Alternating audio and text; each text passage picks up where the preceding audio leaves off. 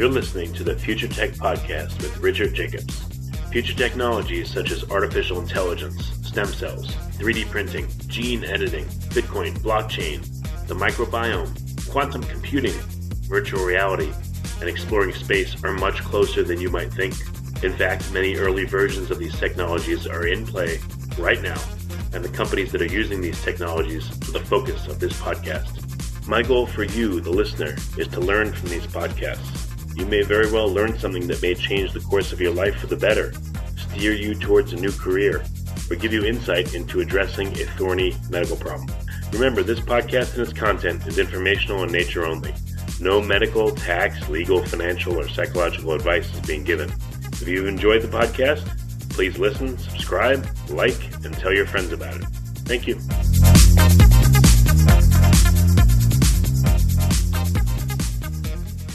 Hello, this is Richard Jacobs with the Future Tech Podcast. I have uh, Daniel Smalley. He's at Brigham Brigham Young University. He's a physicist, and uh, you know, they're in Provo, Utah. We're going to be talking about three D projections or three D holograms. Uh, so this will be a pretty cool call. So Daniel, thank you for coming. Yeah, my pleasure. Yes, uh, I guess as a layperson, I don't really know much about holograms. Like, what is a hologram versus a three D projection? And, and then let's talk about how you're improving it. Well, I think that the, the biggest difference is the screen. Uh, when we imagine a three D image from science fiction, we imagine something that's projected out in air. We don't imagine having to look through glasses or having to look into a monitor to see that three D image. And that then is the primary difference between volumetric technologies uh, that you can see, like you look at a water fountain, where the imagery just pops out. You don't have to be looking down into the water fountain to see it. So, and and the more traditional three D, where you have to be looking into a screen like you look into a television. So that that's the biggest difference between what we're doing and uh, holography and other more traditional three D approaches. So how do uh, holograms work at a three D so, projections? Yeah, yeah. Holography has a very specific scientific um definition. I mean, uh, holography has to do with the creation of wavefronts of light as light passes through patterns of lines and diffracts. Uh, and, and by that definition, you have to be looking at some diffractive surface to see that hologram. For light into your eyes, you have to be looking at some pattern of lines. Uh, by contrast, the uh, three D projection in general isn't creating images with just light alone. Image points in a, in a volumetric display are actually little pieces of matter floating around in the air. And it's the combination of that little piece of matter as a scatterer and light scattering off that little piece of matter that create the image and, and give it a lot of its special abilities. Okay. So um, where is the source of the light coming from to create a you know hologram or a three D projection? And where does the viewer see it as if it's coming from, or it's coming from nowhere? Yeah, so in a hologram, light is coming either from the back and transmitting through a film or a diffractive surface, or from the front, maybe from the top. You have lighting from the top, and light is reflecting off that surface and uh, and being modulated by those lines. In a, in a projection display or a volumetric display, the light can come from a couple of different places. It could be coming from just about anywhere. It can be coming remotely from some illumination source. It could be illuminated just by room lights, or the, the little particles themselves, the little pieces of matter that make up the image points, could be luminous. They could be emitting light themselves. Uh, so there's, there's many different ways that light can be uh, emitted from an image point in a volumetric, in a three D projection display. Well, we've seen, you know, in the movies, like with Tony Stark, you know, uh, in the Avengers, he like he puts on his gloves, he, he puts his hands into these holographic projections, and you know, all of a sudden it works. And I don't know, in real life, what is it like, or what could it be like versus what we see in a movie? So that seeing that scene was actually annoying to me. I, I had been singing the praises of holography for most of my adult life at the point at that point when I when I had seen it, uh, that that scene, and realized that that was something that holography couldn't do. Um, in, in particular, because light travels in straight lines through the air, uh, and, and so light would have to either burrow through Tony Stark's hand to get to his eyes, or somehow turn around in midair, and uh, it just it just wasn't something I could imagine holography doing. And uh, I, I still believe that to be a fundamental uh, limitation. Uh, being able to have light, you know, have an image that wraps around the human body is, is a difficult problem to solve. But three D projections can do it. If you can place light scatterers anywhere you want, uh, there's there's nothing stopping you from having those light scatterers placed above and around, behind uh, the arms of, of an individual, that you could actually live with and live in the same space as your three D display. I imagine, for example, in medicine, you, you could imagine using a three D projection to project on a, a potential, you know, a, a prosthetic design onto the stump of somebody who's lost an arm or something like this. You could actually fit it to their mm. uh, to their stump. It could, and in, in fact, we have we play little games in our in our lab where we'll take little toys. Like I've got a little Enterprise and a little Klingon battle cruiser, and we'll set it in the display. And I got a student who's got it. Got the little toys shooting photon torpedoes and phasers back and forth at each other. Uh, so, oh, wow. so it really, yeah. So I mean, you can you can actually breathe life into these otherwise inanimate physical objects by uh, augmenting them with this uh, three D projection technology. So where is it used? You know, for the common person, the only place I've ever seen holograms is maybe um, a sticker on a, a piece of merchandise that, you know, kind of looks a little bit orangey and, and green and, you know, somewhat like a cheap hologram, or I go to a science center and I'll see one. But are there any commercial applications or wide-scale use applications of it? For screen-based three D, it's harder to find commercial applications, and it's because of the screen. For for for three D, screen-based three D to be useful, it needs to be really big, so that everywhere you're looking, you're you're, you're more or less looking into that display. Uh, for this newer three D projection technology, there's a lot more use cases, especially for small displays. Uh, we imagine, uh, you know, once right now our images are really small. I mean, thumb thumbnail size, but uh, we we hope to get them soon to maybe an eight-inch uh, maximum dimension. And at that point, you could imagine using it for aerospace surveillance, you know, tracking satellites, make sure there's no collisions or conjunctions. You could imagine using it for uh, medical imaging, looking at catheters as they pass through, uh, I don't know, the vasculature of the body during, uh, you know, an intervention, or uh, you're even, you know, telepresence, having little disembodied heads pop up out of your phone or uh, watch and uh, turn around and talk to you, you know, just like a, a real person would. Are all possibilities as we, as we scale this technology. So it sounds like it would have a big home in augmented reality applications. Yeah, I think so. And one of the big bonuses is most three D is really computationally computationally intensive. Uh, that is to say, even a small holographic display can take a supercomputer to run. Uh, wow. But with with three D projection technology, you really gotta.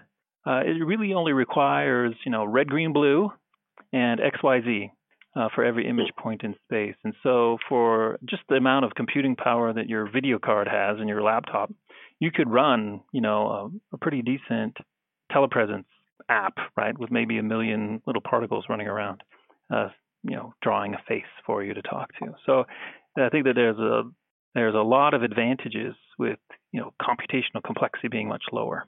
So what would be a, a more realistic interpretation of what's possible? You know, Star Wars, perhaps they were grainy, those images, but they're from a long yeah. time ago too.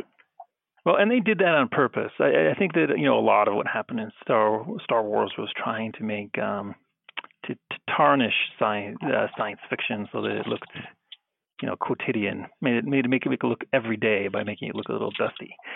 But the uh, and in fact, they you know in the Princess Leia, George Lucas actually created vertical scan lines on purpose so that you would you would know that it was something different than television, which had horizontal scan lines. So all of this was carefully carefully done to create a certain response in the in the viewers. But I think that I think we can expect uh, with three D projection technology to be able to create all the images from science fiction that we've seen so far, including a few that we haven't seen. So definitely, I think we'll see uh, Princess Leia projections. I definitely think we'll see an Avatar table. Uh, I think we'll see that Iron Man display. And I think we're going to see something brand new. I think we're going to see displays that uh, that are customizable so that we'll all be looking in the same space but seeing something totally different, if that makes any sense. Uh, that would not be possible. Well, One of the very interesting things about three D projection, at least the way that we're doing it in our lab, is that we can get light to scatter in one direction but not the other. So mm. if, if you try to project th- Princess Leia uh, with an isotropic scatterers, with you know with, with fireflies, for example, you'd be able to see the front of Princess Leia and the back of her at the same time. You'd be able to see both her hair buns from every direction all the time. She looked like a ghost, mm. so to speak. If you want to make it look self-solid, you have to have the ability, for example, to take one particle that only scatters forward and use that to draw the front of Princess Leia. And you take another particle that only scatters backward and draw the back of Princess Leia. And then you won't have this problem. So it looks self-solid. And uh, but you can use that very same technology to make everybody see something different. So you could imagine a case where, you know, in, there's this family room and you've got a little kid who's doing their homework in the middle of the room, um, you know, in some central volume, image volume. And then right next to her, mom is talking to grandpa, also in that same volume. And then next to her, you know, dad is playing a soccer game. And, you know, coupled with parametric speakers, they could have these totally immersive experiences, totally customized. Uh, and yet at the same time, not wearing glasses, not looking down at a screen, which would be pretty unique for uh, an American family room, and uh, but but at the same, so in a way, what we're doing is instead of abstracting people into the digital world, uh, we're taking right. data out and we're making it physical, and we're putting it in in our world. We're making a physical part of our space. Yeah, that's a lot cooler. I like that a lot better. Hmm. Um, So how does three D projection work? I mean, can you reiterate it again and compare it to a hologram just once more? It just would help me get the concept and listeners too. Yeah, so the way this works really sounds like science fiction from the very start. And we, we begin with a laser tractor beam, uh, and, and we use this laser tractor beam to pick up a little particle of paper. And we scan that little particle around now the image space. And as we scan it, we illuminate it with red, green, and blue lasers. That means that we can make it glow any color we want. So the combination of illuminating, illuminating that particle and scanning it through the air gives us an effect not unlike uh, what kids do with sparklers on the fourth of July. Well, they'll you know, write your name in the air if you move that sparkler fast enough. Mm. So we're, this is an effect called persistence of vision. So if we can get that little glowing particle moving around fast enough, we can make uh, we can make images. And if we move it even faster, we can make those images move, you know, frame by frame and do little animations, which is something uh, we've started to do. I've actually we've got little stick men that jump up and down on, on your finger or uh, um, other little animations. Are you using ambient dust particles, or what, like where do the particles sit? Do they sit in the framework, or then you're just you're good enough where they can move around randomly, and still you can cap you can use them to create an image as long as there's a certain density?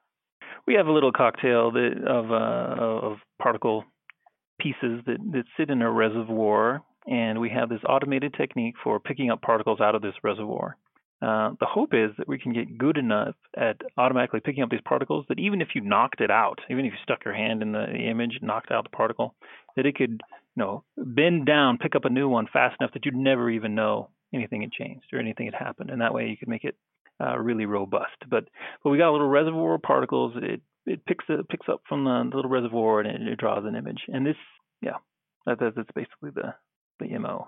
Well, again, the picks up a particle, what does that mean? It magnetically moves one around or electrostatically? Like, how does it position and hold the particle in a certain spot?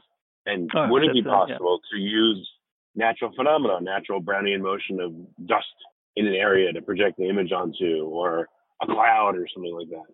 You know, vapor. So, yeah, yeah. To answer your second question, I mean, there are certainly people out there who've worked with uh, ambient dust. In fact, one of the earliest volumetric display concepts was put forth by Ken Perlin in uh, in, a, in a paper and a patent he called Hollow Dust, where he says, let's just take the dust bunnies, dust motes floating in the air, and we're going to scan the room to find where they are.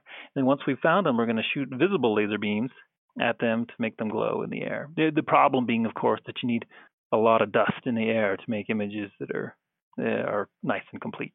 Um, the bonus here with what we're doing is that uh, you don't you don't have to modify the environment at all. Uh, so what we're doing is we take a laser beam and we focus it with a lens, but the lens is imperfect, and it creates an imperfect focus. It's got a hole in it. And that hole is a low intensity region. It's a dark spot. And when a little yeah. particle gets in that dark spot, uh, if it tries to escape, it gets warmed up by the uh, bright bright areas around the dark spot, and, and that creates kind of a jet action that pushes it back uh, into the center. So it's basically stuck there. It's trapped. Uh, and then once it's in, in the trap, you can move the laser beam around, and uh, you can move that hole around, and then the particle is going to be obligated to be dragged around with it. Huh. So you're using essentially like a cage of laser beams to keep particles in a certain area? Yep, that's right. We call them bottle beams. Uh, yep. Huh. I guess it's like when you go to a science place, you know, science lab, and there's a ping pong ball, and it, it sits in a column of air, and it stays in the column of air because the pressure there is lower, and outside of the column of air is higher. So you're yeah, doing that's right. I guess with heat. Yeah, that's hmm. a good a good analogy. Yeah. Wow. So, all right, so by having a reservoir, what, can you say what the particles are made of in the reservoir? Yeah, it's cellulose, cellulose or, or paper. It's little carboniferous uh, particles. So there's no danger of someone, like, inhaling?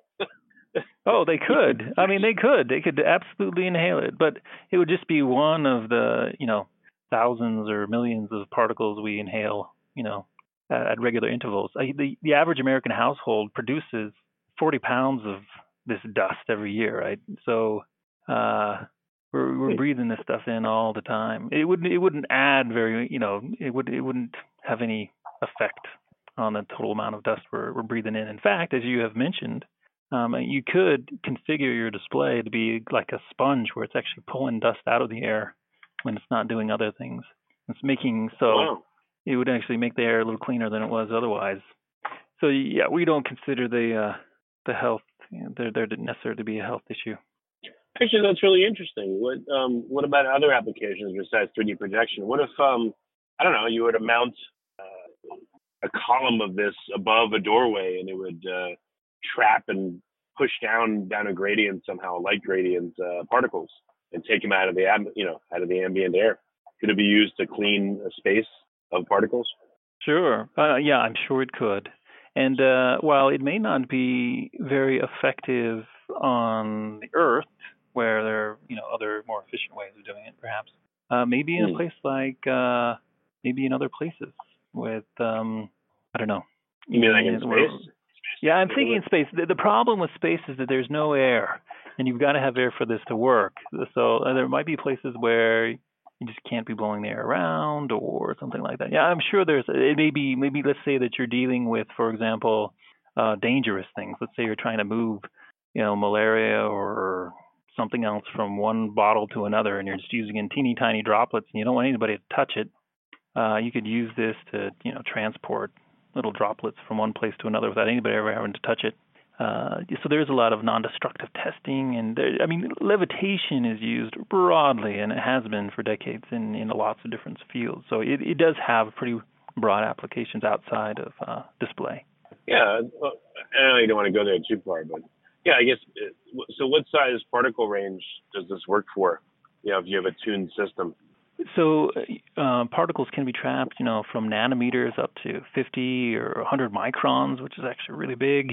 Uh, we de- we tend to use particles in the ten micron uh, range, um, and then, then of course it just depends on what we're trying to do. If we want to get nice directional scattering, and use a bigger particle. If we want uh, light to go everywhere, if we want it just to glow everywhere, we'll we'll use a smaller particle. Yeah, that's what I was going to ask you. How do you modulate resolution? You know, in a in a given field of view, if you have areas of smaller particles and larger particles, I'm sure you could create all kinds of different effects.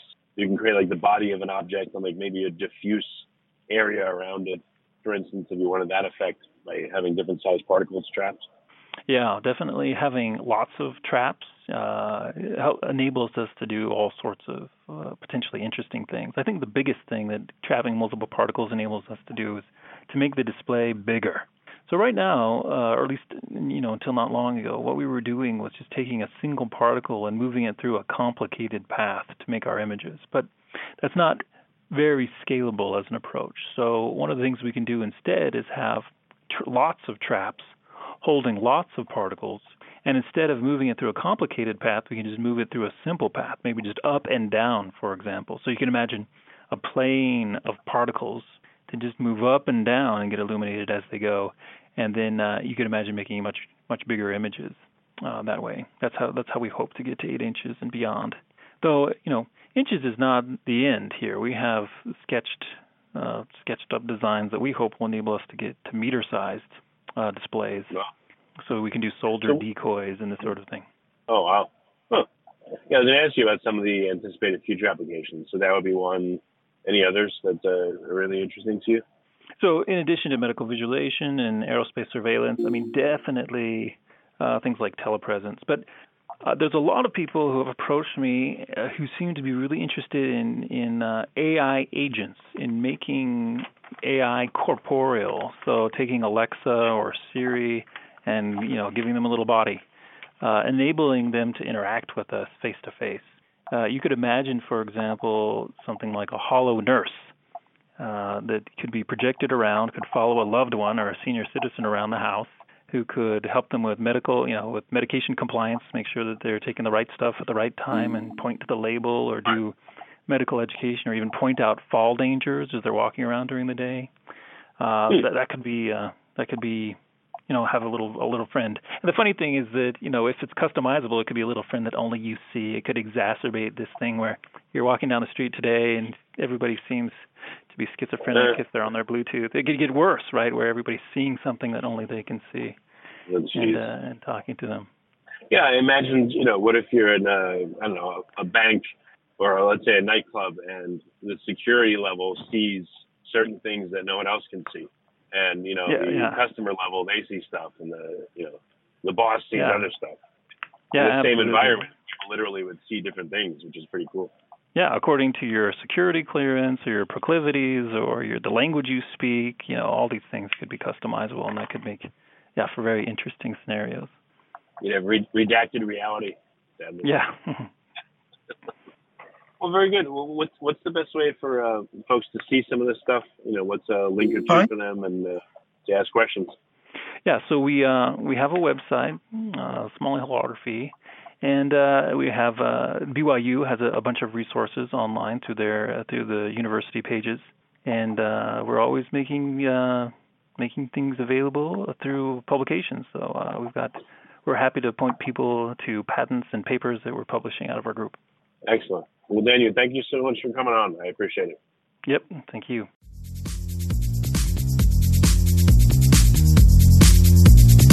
You're listening to the Future Tech Podcast with Richard Jacobs. Future technologies such as artificial intelligence, stem cells, three D printing, gene editing, Bitcoin, blockchain, the microbiome, quantum computing, virtual reality, and exploring space are much closer than you might think. In fact, many early versions of these technologies are in play right now, and the companies that are using these technologies are the focus of this podcast. My goal for you, the listener, is to learn from these podcasts. You may very well learn something that may change the course of your life for the better, steer you towards a new career, or give you insight into addressing a thorny medical problem. Remember, this podcast and its content is informational in nature only. No medical, tax, legal, financial, or psychological advice is being given. If you've enjoyed the podcast, please listen, subscribe, like, and tell your friends about it. Thank you.